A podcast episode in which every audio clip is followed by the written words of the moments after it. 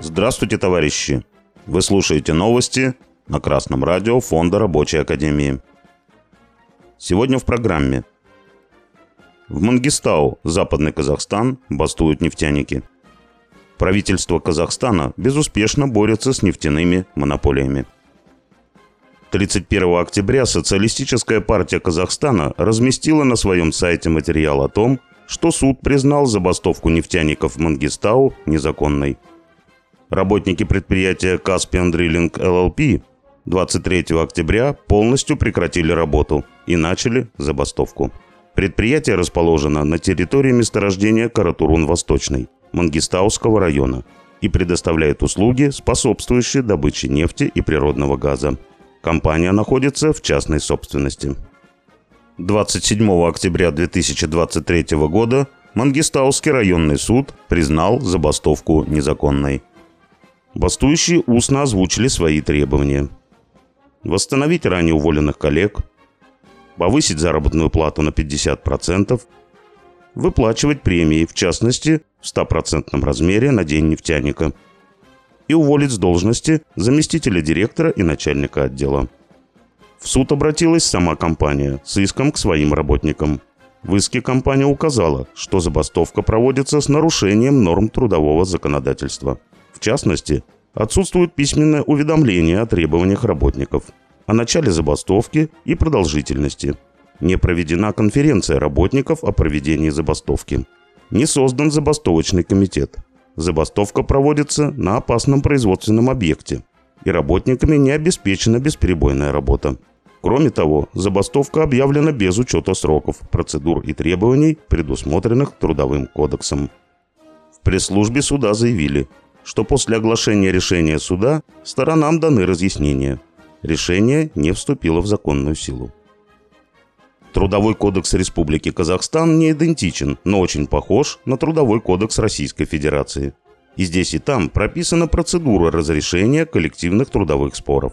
И там и здесь забастовки должны предшествовать такие меры, как примирительная комиссия и трудовой арбитраж. И только в случае, если эти процедуры не привели к разрешению конфликта, у трудящихся в обеих странах появляется право на забастовку.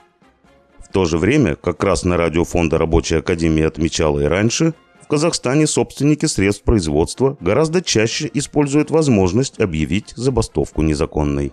В отличие от Казахстана, в России забастовки, даже не идеально организованные, обычно достаточно пугают капиталистов, чтобы те шли на уступки рабочим.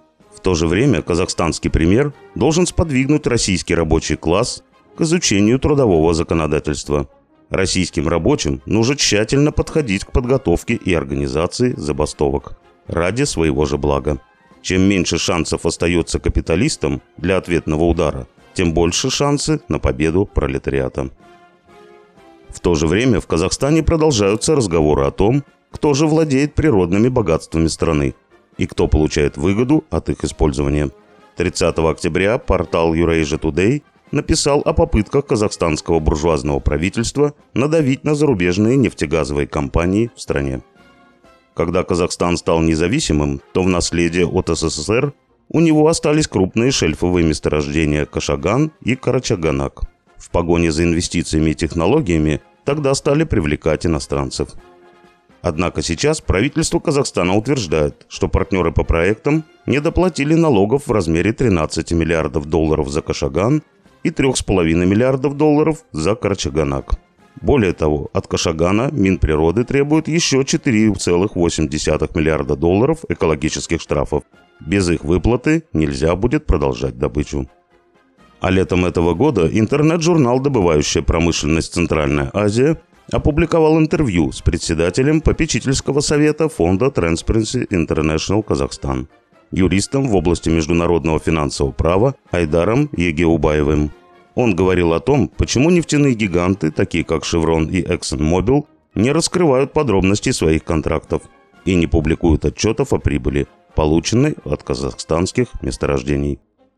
Речь идет о месторождениях Тенгиз, Кашаган, Карачаганак, Дунга и Жемчужины. Эти месторождения в Казахстане скандально известны. Например, контракт с американской компанией Chevron был заключен в апреле 1993 года по крупнейшему месторождению Тенгиз. «Шеврон» сроком на 40 лет приобрел 50% доли месторождения.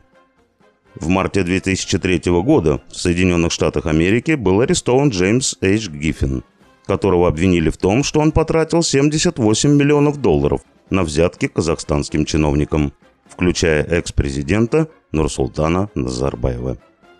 По словам представителя фонда Transparency International Казахстан, некоторые чиновники не заинтересованы в обнародовании данных о том, кто получает доходы от казахстанской нефти, потому что участвуют в коррупционных сделках. «Шеврон» не говорит, сколько заработал на месторождении за 30 лет. Но только за три года, с 2016 по 2018, корпорация «Шеврон» заработала 41 миллиард долларов. Вот так постсоветские власти ради личной выгоды отдают за бесценок народное достояние международным корпорациям. Казахстанские власти вроде бы спохватились, попробовали попросить от этих монополий больше отчислений в государственный бюджет. И что же оказалось? А то, что новоявленному буржуазному государству Казахстан не по зубам такие монстры империалистической экономики, как ExxonMobil и Chevron. Как говорит поговорка, что с воза упало, то пропало. Только восстановление советской власти сделает возможным возвращение недр в собственность пролетарского государства, а значит, в пользование всего народа. Пролетарии всех стран, соединяйтесь. С вами был Беркутов Марк с коммунистическим приветом из Маловишера.